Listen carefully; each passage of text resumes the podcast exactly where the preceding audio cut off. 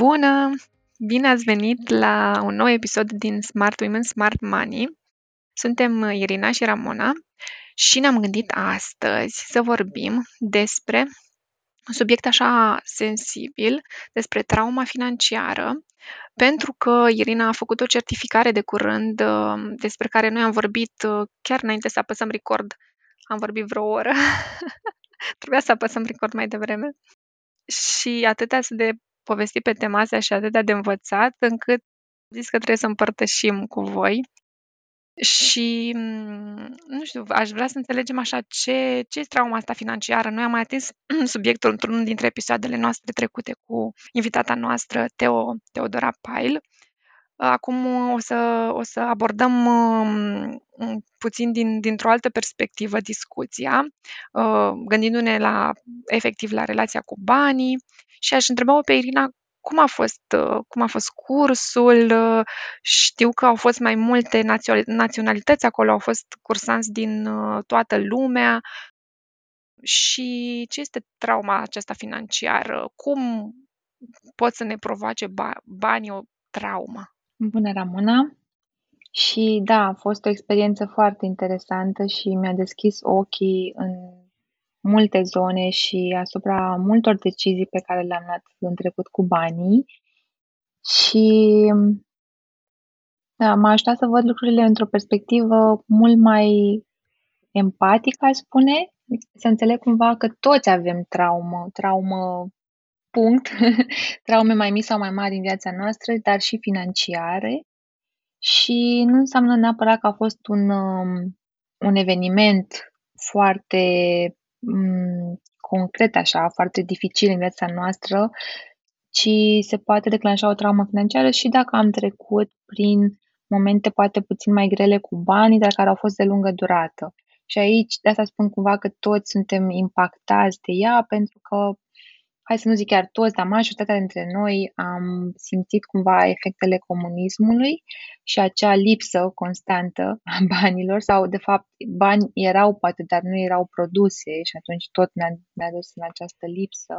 Și participarea la la această formare și unde au fost oamenii din cu totul alte lumi, așa cum povesteai și tu, mă refer cu totul alte lumi, adică și multe state care n-au, n-au trăit niciodată comunismul, surpriza mea a fost să văd că, de fapt, toți avem momente mai dificile de gestionat în relația noastră cu banii, chiar dacă trăit și în alte sisteme, adică oameni care au trăit uh, în capitalism de la început, fără să, fără să cunoască această lipsă generată de, de comunism. Dar ca să, să revin așa la punctul zero al întrebării tale și ce anume este trauma, trauma, așa Uh, așa răspuns mai general, este mm, acel răspuns emoțional de mai lungă durată care rezultă din trăirea unui eveniment neplăcut. Adică trauma nu este chiar evenimentul neplăcut care ni s-a întâmplat, ci răspunsul nostru emoțional la eveniment. Și de aceea ea poate să fie cu atât mai mare cu cât noi nu am procesat moment, în acel timp când s-a întâmplat. Chiar uh, Gabor Mate spunea că um, trauma nu este ce ți s-a întâmplat, ci răspunsul tău emoțional la ce s-a întâmplat. Și ea poate să fie declanșată de un eveniment major din viață, pierderea cuiva sau un accident prin care ai trecut sau un moment în care a, sau o boală, ceva ce, ce a venit cu, cu un impact foarte brusc și puternic și ideea este că chiar dacă evenimentul a fost foarte dur, dacă ai avut un suport la momentul acela, adică persoane de sprijin în jurul tău care să te ajute să procesezi, trauma rămâne mult mai puțin intens în corp, însă dacă nu le-ai procesat la momentul acela pentru că nu ai avut un spațiu de siguranță în jurul tău și persoane de persoane de încredere care să te ajute să gestionezi, cel mai probabil ea este stocată undeva în corp. Chiar dacă tu poate nici nu mai ai amintiri foarte concrete, să ne gândim că, nu știu, am, am avut un accident de mașină și poate nu mai mi-amintesc exact că s-a întâmplat acum mulți ani. Dacă nu stați să, să procesez la momentul acela, ea clar a rămas în corp și corpul meu îmi va spune la un moment dat. Și trauma financiară există. De, de multe ori poate avem, avem tendința să minimizăm problemele financiare pentru că spunem că banii nu sunt la fel de importanți precum sănătatea, de exemplu, și așa este, dar um, în sistemul în care trăim acum, banii înseamnă siguranță. Pentru că dacă nu am bani, nu îmi pot permite un acoperiș deasupra capului, nu îmi pot permite mâncare, nu îmi pot permite mm, creșterea copiilor mei și atunci înseamnă siguranță. Deci sunt uh, traumele financiare pot fi foarte importante și este, cred că este important să discutăm cât mai mult despre ele, să nu le minimizăm, pentru că cu cât minimizăm mai mult aceste traume, cu atât ele au un impact mai mare asupra noastră. Și să dau câteva exemple de traume financiare. Uh, ele pot apărea dacă, de exemplu, am avut o copilărie cu lipsuri și aici mâna sus cine se identifică. Poate, poate că noi, dacă acum revenind iar la perioada comunismului, noi nu resimțeam la momentul acela. Adică eu când îmi amintesc sau când vorbesc cu prietenii, toți cumva ne amintim că ce frumos a fost, chiar dacă aveam puține lucruri, cumva pentru că toți aveam, nu, se, nu simțeam neapărat aceste lipsuri, dar um, dacă părinții noștri au, au resimțit din plin aceste lipsuri, clar ne-au fost și nouă transmise. Chiar dacă foarte uh, deschis, adică în sensul că se plângeau de față cu noi despre uh, lipsa banilor și atunci, da, ne amintim concret momente, dar și dacă nu se plângeau și nu discutau niciodată despre bani, din nou, această um, lipsa comunicării poate fi interpretată ca ceva, adică te duce să consideri banii ca fiind ceva foarte tabu. Dacă nu se vorbea niciodată despre ei, e clar că e ceva tabu. Nici eu n-ar trebui să vorbesc mai departe despre ei și automat dacă n-ar trebui să vorbesc despre ei, înseamnă că n-ar trebui să vorbesc despre bani nici la job, n-ar trebui să aduc în discuție banii când vine vorba de, uh, nu știu, negocierea salariului și cumva pur și simplu să accept ce mi se oferă deci asta ar fi unul dintre exemple. Dacă am văzut certuri în familie legate de bani sau părinții stresați că nu își puteau permite ceva, iarăși se pot uh, uh, înregistra niște traume financiare în corpul nostru, chiar dacă nu le conștientizăm, ele sunt în corp și o să vorbim un pic mai încolo despre cum se activează, cum apar ele, în ce momente. Poate pierderea jobului, pierderea jobului pentru mine, de exemplu, sau la, că am văzut la părinți sau la bunici. Abuzul domestic financiar mai este un exemplu foarte puternic de traumă financiară, adică um, un cuplu în care doar unul dintre parteneri are venituri și atunci celălalt partener este dependent total de, de partenerul care aduce venituri, care poate duce la o traumă destul de puternică. Faliment, da? Dacă ai trecut printr-un faliment sau dacă părinții au trecut printr-un faliment, ă, cazuri în care poate ai văzut că părinții tăi au fost ă, urmăriți de recuperatorii financiari și așa mai departe, dacă nu îți permiți o pensie suficientă sau uite dacă vezi la bunici, de exemplu, că au o pensie mică și vezi că se chinuie și asociezi cumva ideea asta că niciodată nu, că că nu e de ajuns și te, cumva te, te sperie și pe tine ideea că și tu o să ajungi la pensie și că o să ai aceeași soartă, că nu o să poți să uh, te plimbi, că nu o să-ți permiți medicamentele, că nu-ți permiți uh, alimentație corespunzătoare și așa mai departe. Deci sunt, uh, sunt multe și este cumva un subiect destul de nou în ideea în care, adică aceste traume se întâmplă de mult, doar că nu s-a prea vorbit despre ele. Și atunci pot, poate să pare cumva copleșitor că, oh my god, câte sunt de fapt și câte probleme am. Vestea bună este că pe măsură ce începem să vorbim despre ele mai mult și să le conștientizăm, ele vor scădea în intensitate. Aici aș vrea să fac o paranteză la ceva ce ai spus foarte interesant, că noi ne gândim mereu la traumă și am mai discutat noi despre subiect, cum că vine din copilărie, dar ai dat niște exemple la maturitate. Ai zis despre uh, într-o relație în care, de exemplu, doar un singur, uh, uh, o singură persoană din cuplu câștigă și poate cealaltă își dezvoltă mai, pe parcursul anilor uh, o fobie sau, nu știu, o dependență,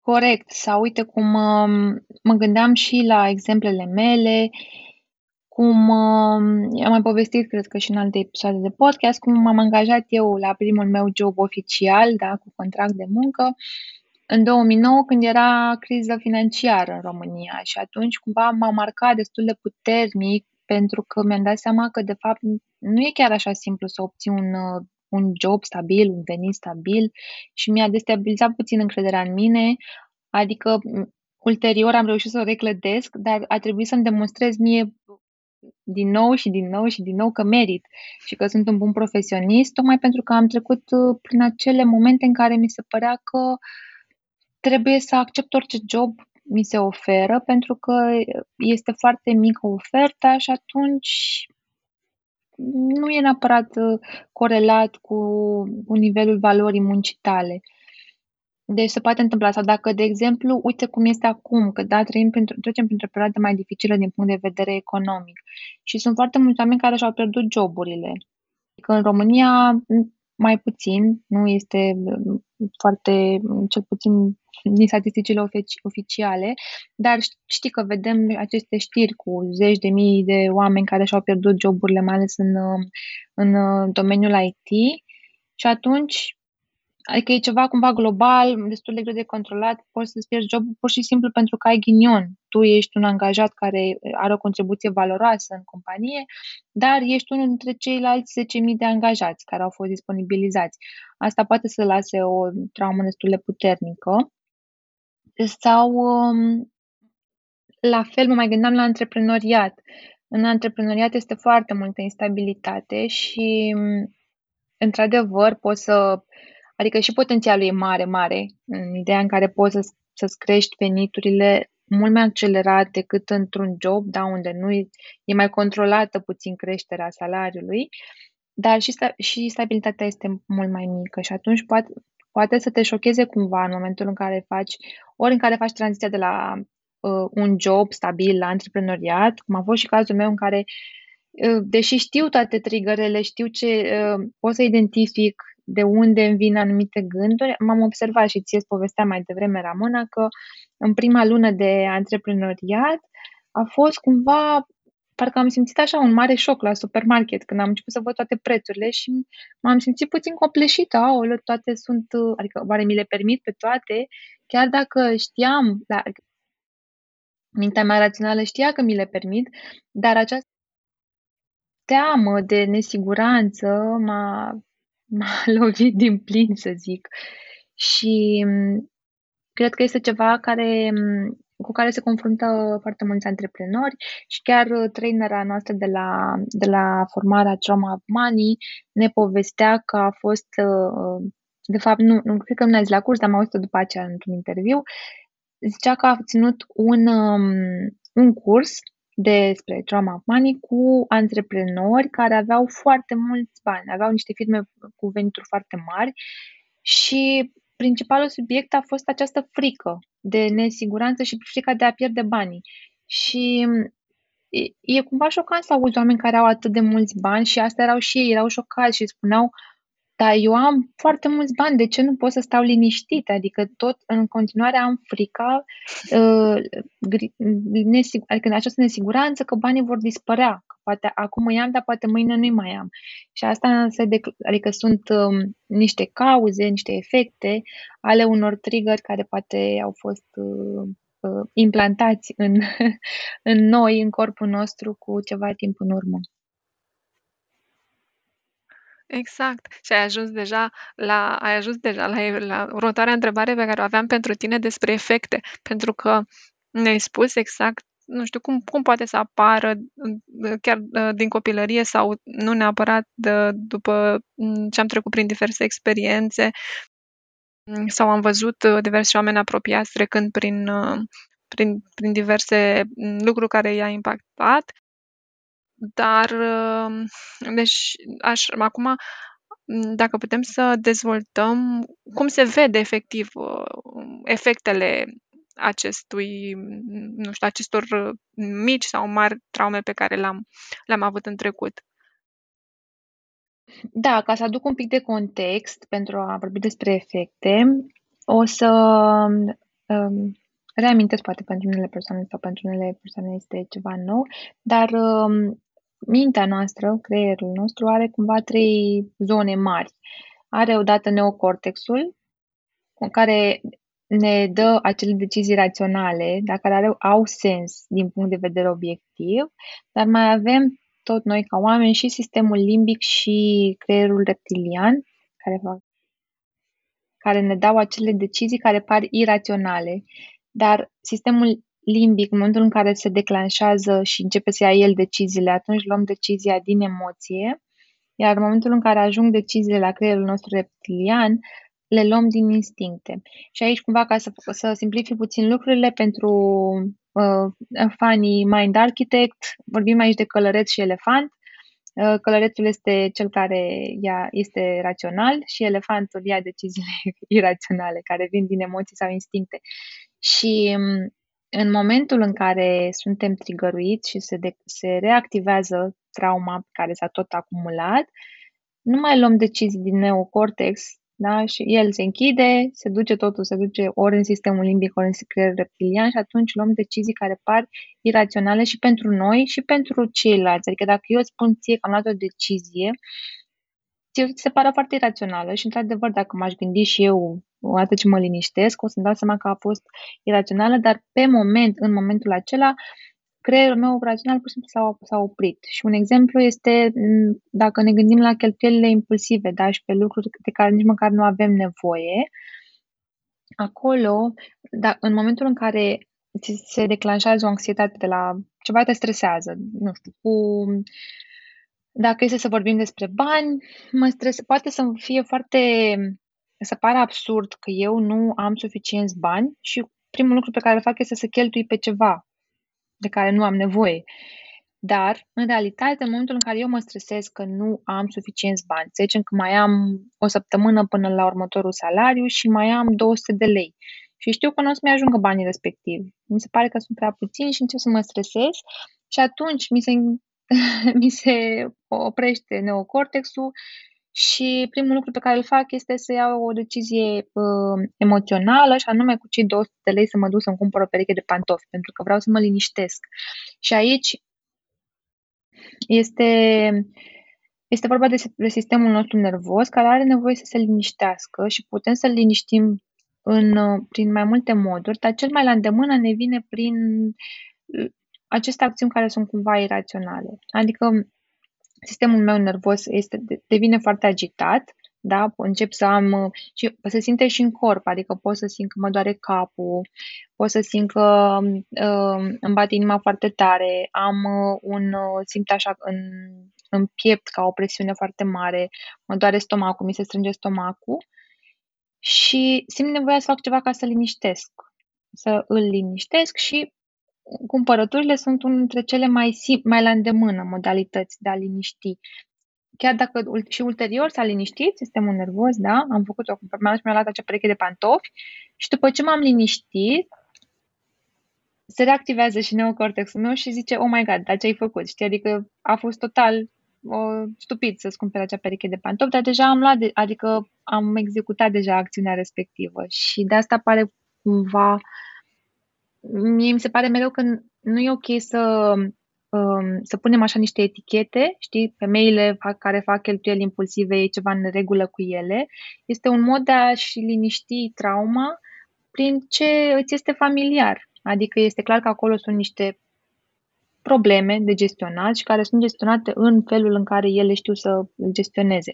Și aici, la fel, mă gândesc în urmă cu câțiva ani când trăiam într-o stare totală de uh, sistem nervos uh, dezechilibrat, pentru că munceam foarte mult, eram foarte stresată, nu mă odihneam cum trebuie și aveam foarte multe trigăre peste tot și atunci ca să mă liniștesc, cheltuielile, cheltuielile frecvente erau unul dintre lucrurile care pe mine mă calmau și mă făceau să mă simt mai bine și nici nu era acel sentiment de vinovăție pentru că mi le permiteam, dar poți să fii și în, și în situația în care nu ți le permiți, dar cu toate astea iei aceste decizii.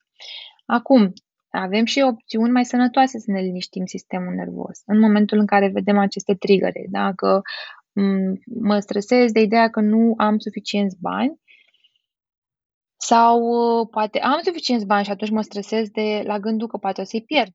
Da? Poate, sau poate mă stresez că eu am bani și câștig prea mult, adică câștig mai mult decât partenerul meu, care iarăși poate să-ți dea un trigger cumva nesănătos.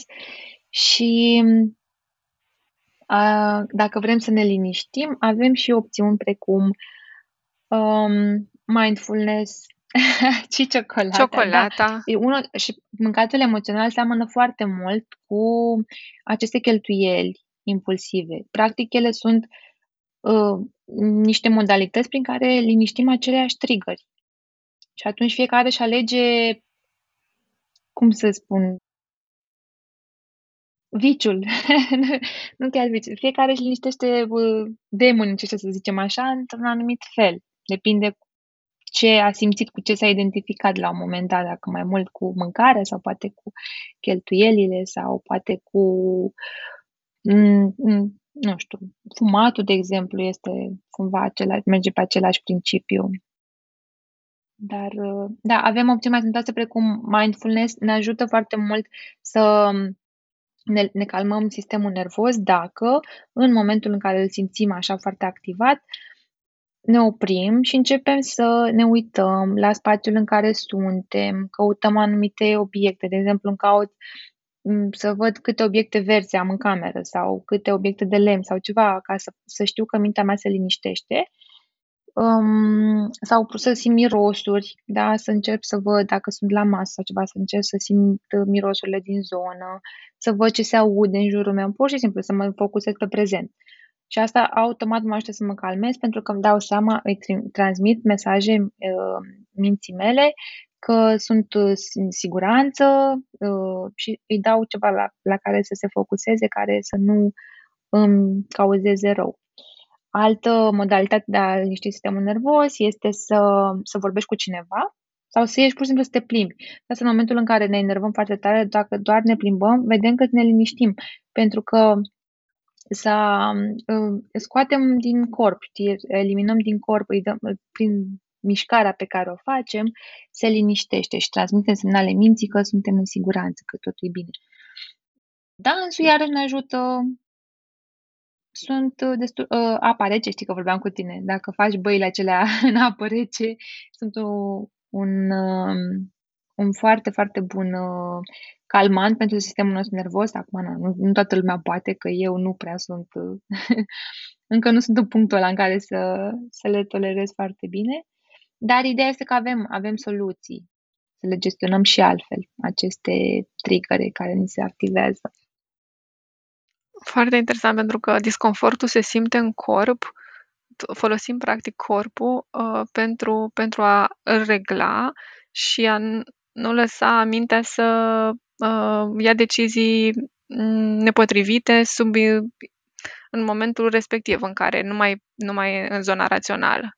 Corect și poate nu o să ne iasă de fiecare dată, dar de asta ne ajută foarte mult conștientizarea, pentru că eu poate în momentul de față eu conștientizez că de fapt am intrat într-o zonă în care nu mai au decizii din nou cortex și că le iau pe fond emoțional sau din instincte și cu toate astea fac în continuare pasul.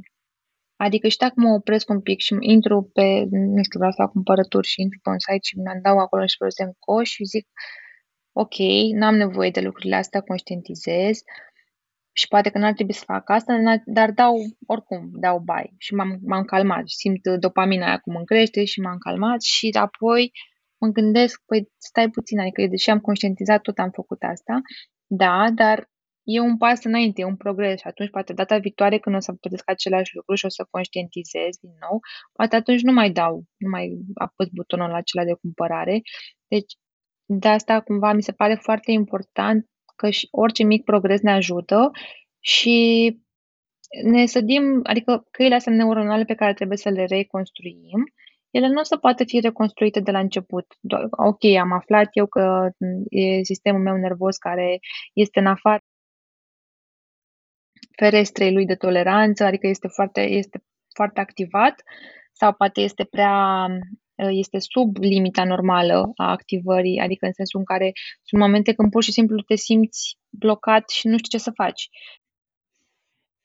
nu ai, știi în momentul ăla când ți se pare că ți s-a închis mintea, că nu mai nu poți să gândești sau poate chiar corpul și nu mai poți nici să te dai jos din pat, acolo tot așa sistemul nervos este, nu este în fereastra lui de toleranță, de reglare optimă, dar a luat-o, s-a dus în sub nivelul optim de, de toleranță. Și atunci, ca să mă întorc la fel, dacă, chiar dacă ajung sub, am opțiunea să fac mișcare și mă întorc chiar și în nivelul acesta optim de toleranță, dar ideea este că nu de fiecare dată o să luăm deciziile bune, pentru că doar am conștientizat. Și uneori o să le luăm, o să reușim să ne scoatem din această stare de uh, de freeze a, a neocortexului, ne revenim. Alteori nu o să reușim, dar și faptul că am conștientizat ne va ajuta ca peste două dăți, când se va întâmpla din nou, să, să luăm decizia care este cumva mai potrivită pentru noi. Dar e un proces destul de... E un proces. Durează. Trebuie să avem răbdare cu noi. Exact. Și este, este cu atât mai greu cu cât sunt atâtea uh, tentații în jur și trăim în uh, lumea asta foarte uh, în care ne comparăm unii cu alții, social media este peste tot și putem să vedem uh, nu numai, nu știu, ce, ce are vecinul, cum ziceam noi, dar uh, și ce are Warren Buffett uh, și totdeauna vrem mai mult și mai mult. Deci e, e dificil uh, și pentru mine cred că culmea este că astăzi, mi-am, astăzi înainte să înregistrăm dimineața am fost la bancă și mi-am închis un card de credit și chiar mă gândeam cum se simte în corp, cum a interpretat sistemul meu nervos uh, acțiunea asta și mă simt limitată. E un disconfort. E ceva ce n-am mai trecut de mult prin asta, să, să efectiv să nu am cardul acela.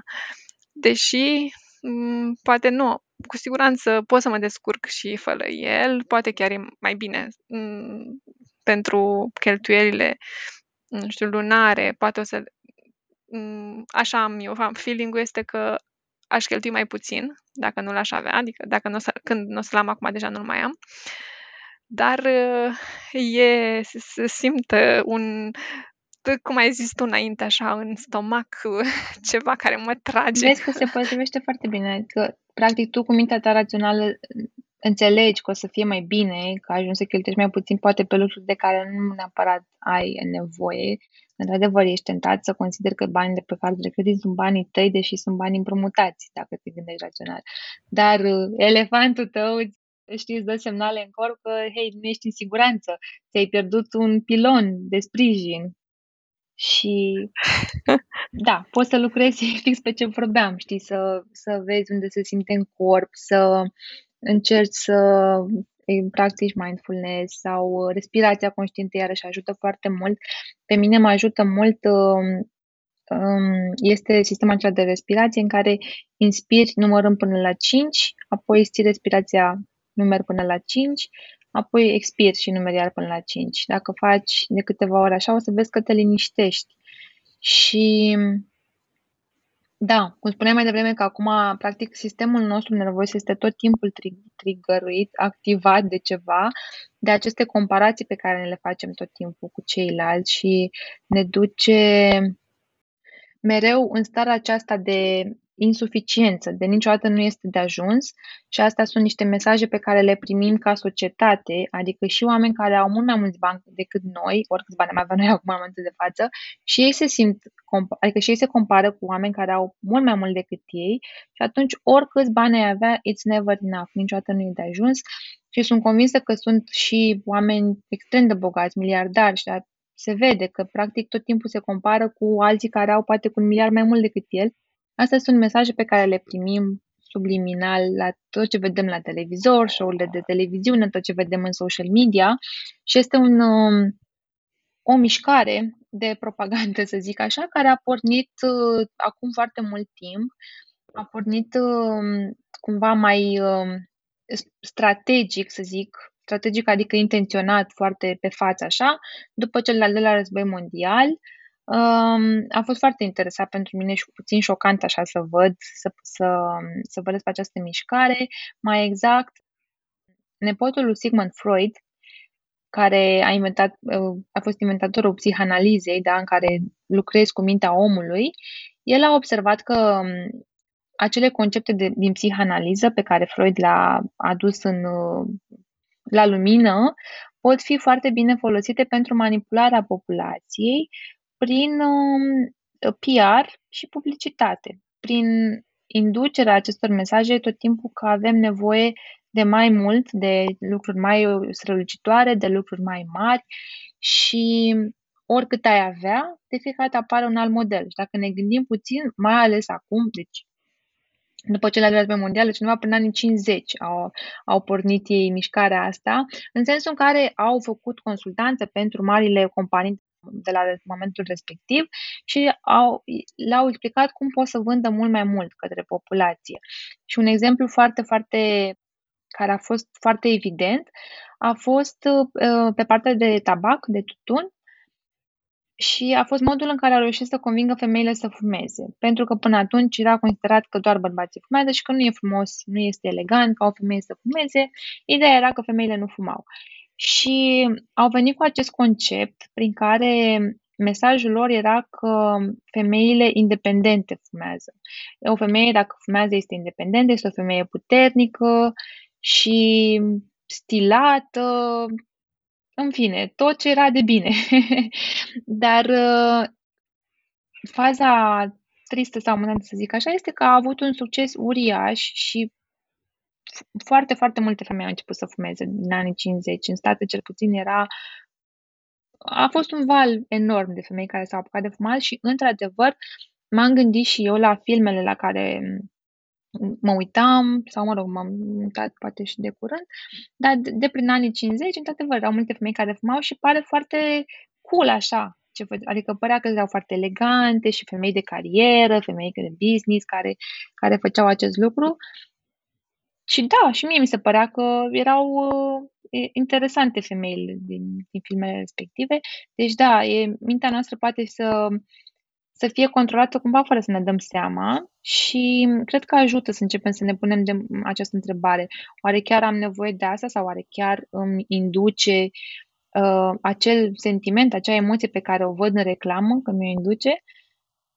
Și ăsta ar fi cumva primul pas, să ne dăm seama da. dacă chiar avem nevoie de tot ce ne cumpărăm sau doar ne-a fost sugerat de algoritm, știi, ca să ajungem în, în timpul nostru acum, pentru că sunt acele reclame foarte targetate, fix pe care se uită la consumul, la uh, comportamentul nostru în online, ce cumpărăm și atunci primim niște sugestii care, care declanșează emoții puternice în noi și atunci suntem destul de expuși așa la acest consumerism foarte mare.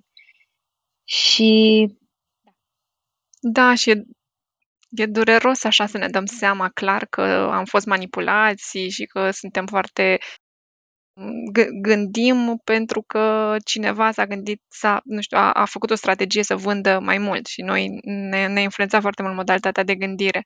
Și mă, mă gândeam la acest da, mă gândeam la acest must have pe care l-au inventat, bineînțeles, vânzătorii. Că, de fapt, ce este must have? poate că nu-ți trebuie neapărat. E un cuvânt foarte puternic. Trebuie Corect. neapărat să-l ai. Corect. Trebuie neapărat să-l ai ca să, ca să ai un anumit statut, de aici obiectele de lux care îți aduc, până la urmă, nu ți aduc o valoare efectivă, în afară de statut, nu știu, ceasurile Rolex sau inclusiv uh, dacă ne gândim la brandurile de fashion și na, mie, mie îmi place în general uh, să, să mă uit și la ce ține de modă, de și de mm, couture și mi se pare artistic, dar unele chestii sunt foarte exagerate. Dacă îți mai amintești, erau trendurile alea cu, gen, cu gențile de la, nu mai știu dacă de la Louis Vuitton sau sigur și Balenciaga a avut, în care era o rafie. Pur și simplu că puneau acolo slogan, știi, și uh, logo, pardon, și costă câteva mii de euro. Acolo e puțin cam exagerat și de asta e Bine, evident, poate nu e cazul pentru noi să ne gândim atât de departe, dar inclusiv ce cumpărăm acum. E important să ne gândim dacă chiar avem nevoie de, obiectivul, de obiectul respectiv sau nu. Și este încurajat consumerismul foarte exagerat și în același timp este încurajată și munca exagerată. Pentru că în capitalism ai nevoie de multă forță uh, de muncă ca să poți să duci mai departe uh, profitul, da? să optimizezi profitul. Ai nevoie ca un om să-ți lucreze poate și 12 ore pe zi și se încurajează foarte mult workaholismul, care este cumva deci ești văz, este văzută ca o virtute, ești un angajat bun dacă muncești mult, dacă faci, dacă stai peste program și îți dai interesul, dar care poate să ducă la traume destul de mari în corpul nostru, adică să, să ne cedeze corpul sau să ne îmbolnăvim sau pentru niște chestii cumva care clar nu merită până la urmă. Dar la fel am auzit așa ideea aceasta de workaholism în, în, la Trauma of Money, cu care m-am identificat și eu și mai este și cumva tendința unor dintre noi de a fi people pleaser, mai ales femeile, de a, de a, de a sta cumva în banca noastră și de a, fi, de a mulțumi pe toți ceilalți din jurul nostru. Da, adică ești o mamă foarte bună dacă te pui pe tine pe ultimul loc, ești o soție foarte bună dacă te pui pe ultimul loc pentru că trebuie să ai grijă și de casă și de tot și să ai și carieră și te ocupi de casă și de copii și de soț și să gătești și să faci toate. Iar, da, noi femeile cumva avem tendința asta să oferim mai mult decât, uh, decât primim și să fie încurajat acest comportament. Și în momentul în care, dacă ne întrebăm, dar oare n-ar trebui să primești și mai mult, ne simțim vinovate, nu știu dacă ai simțit vreodată, te simți vinovată că poate vrei și tu să te duci undeva la, la vrei o zi pentru tine sau să te duci la un masaj și automat tu singură să te învinovățești, nici măcar n-a pus să zici cuiva că te simți deja cum am putut să am gândul ăsta. Și la fel poate și în carieră procedăm în care ni se pare că e, e bine așa cum este și că nu ar trebui să insist mai mult că, nu știu, poate să cer o mărire sau să... În business n-ar trebui să, să-mi cresc fiurile serviciilor pentru că e ok să dau încă o oră gratuită, să, pentru că, na, așa ești o, o femeie cu, cu, cu un comportament acceptat în societate. De aici vedem foarte multe dificultăți în, la femei în tot ce ține de carieră uh, și de, de partea salarială, adică dificultăți în a cere o, ne- o negociere de salariu, dificultăți în a seta niște prețuri care se pară ție corecte pentru serviciile tale și e ceva cu care putem să lucrăm, adică avem nevoie să lucrăm.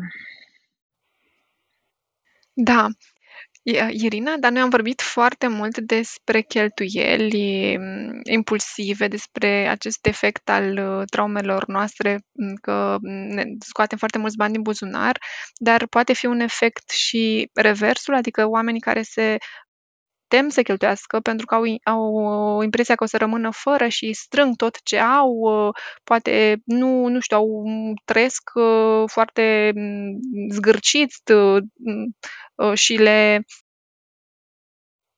le, le diminuează calitatea vieții comportamentul ăsta. Da, este un alt mod de a gestiona uh, fricile, ca să nu zic tot, iarăși trauma, dar până la urmă, da, dacă tu ai, dacă ai trăit într-un mediu în care ai experimentat lipsa, poți să te duci în două comportamente extreme. Unul ar fi acesta cu cheltuielile, pentru că vrei să cumva să, să te revanșezi pentru tot ce n-ai avut în copilărie și atunci acum ai bani și vrei să te revanșezi. Și uh, comportamentul extrem din direcția opusă este acesta cu economisirea uh, până la ultimul băn, bănuț, bănuț intenționat, zic, da? Adică orice, mă uit la orice monedă pe care o am, sau poate nu e chiar la nivelul ăla, dar pur și simplu să doar economisesc, nu fac nicio bucurie, nu mă duc în vacanțe, pentru că nu vreau să mai trăiesc vreodată prin uh-huh. acel moment în care să simt că, că nu am. Și atunci fac tot ce se poate să văd tot timpul că am bani în cont. Deci cumva uh, pot să fie ambele, adică nu e cumva poți, poți să pornească și de la același scenariu, știi, pe care l-ai trăit în copilărie.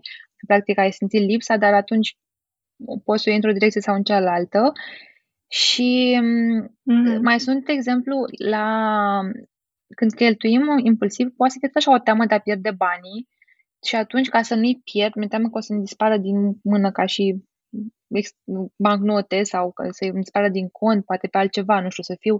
Sunt aceste frici de a fi, să te fure cineva, știi, la fel, care nu sunt neapărat raționale, dar se declanșează pentru că s-a închis neocortexul, da, și atunci ele sunt pur și simplu emoționale. Chiar dacă în realitate tu, când ești liniștită, te gândești, măi, n-are cum să-mi fure banii din cont și dacă mi fură, sunt asigurați de către, adică banca o să-mi dea înapoi și așa mai departe, dar apoi când, se, când iarăși sistemul tău intră în uh, starea asta de, de reglare, îți vin fără să le poți controla, că îți vin din emoții sau din instinctul tău. Au fost, uh, nu le-ai procesat din corp. Asta cumva, când le simțim că se trigăruiesc, e bine să le identificăm în corp și să stăm cu ele, să vedem, de, cumva să, să încercăm să punem să le mapăm pe ce s-a întâmplat în trecutul nostru, știi? Adică dacă eu văd, ok, am tendința asta de a face cheltuieli impulsive și să încerc să identific când a fost primul moment când am simțit nevoia asta sau care este prima amintire pe care o am legată de asta? Poate am văzut la mama că făcea același lucru sau dacă în momentul în care identific punctul exact din trecut, pot să mă duc acolo și să are mai mult sens în mintea mea, știi? Și atunci îmi este mult mai simplu să-l gestionez în momentul în care pot să îmi explic de unde apare. Dar da, deci a, pot apărea comportamente de am, pe ambele direcții și cumva soluția de fiecare dată cam aceeași. adică identificat uh-huh. în mhm. corp, văzut unde apare și găsit modalități alternative de a le gestiona decât să țin. De exemplu, dacă țin tot timpul, sunt un saver excesiv, să încep cumva ușor, ușor să cheltuiesc sume mai mici, să văd că sunt în siguranță. Că o să văd că nu s-a întâmplat nimic, că uite, în continuare am bani în cont, economiile sunt în continuare acolo și totuși, uite, am, am dus astăzi și mi-am cumpărat un buchet de flori foarte frumos uh-huh. și să văd cât de, cât de rău mă activează. Adică, clar, nu ai cum să treci de la saver excesiv la brusc mă duc și îmi cumpăr o mașină, că nu. Adică corpul tău chiar ar simți că ești în pericol de viață și de moarte. Atât de puternic ar fi impactul și fără pași din ăștia bruști. Foarte interesant. Uh, ne-am propus să vorbim o jumătate de oră și am depășit, că într-o că mereu uh, noi găsim interesante subiectele. Mulțumim foarte mult, Irina, super interesantă discuția.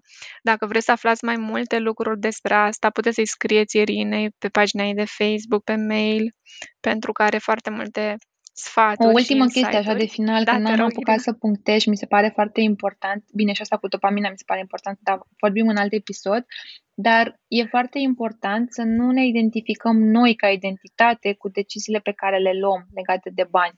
Pentru că poți să ai, dar asta poate la fel, facem un episod separat, este una să spui am luat o, o decizie greșită în legătură cu banii mei, da, am făcut o cheltuială impulsivă și nu m-a ajutat cu nimic sau mi-am făcut o datorie foarte mare și uite, am pierdut banii. Asta este un mod de a pune lucrurile în perspectivă. Al doilea mod este să spui, eu nu mă pricep la bani, eu sunt praf cu banii și văd foarte des sumele astea. Sunt praf cu banii, eu habar n-am, nu știu nimic, adică nu te identifici, în momentul în care te identifici tu, îi dai o foarte mare putere traumei tale și ți, este, ți se pare cumva imposibil să ieși din ea, cumva asta îl văd primul și primul pas, de fapt. Cel mai important, să începem să ne detașăm puțin de identitatea asta, că noi nu suntem acele decizii greșite pe care le luăm. Am luat o decizie sau poate am luat 10 greșite, dar sunt pur și simplu niște decizii, nu este identitatea mea. Data, în viitor pot să iau niște decizii mai bune. Și cam atât, da. Super. Da, și chiar să ne schimbăm identitatea sau să luăm decizii din ce în ce mai bune, cum ai zis și tu. Super! Mulțumim, mulțumim foarte mult că ați stat până la capăt să ne ascultați. Așteptăm sugestii, întrebări pe, pagin- pe paginile noastre de Instagram, pe mail uh, și vă aștept și la următorul episod. Mulțumim!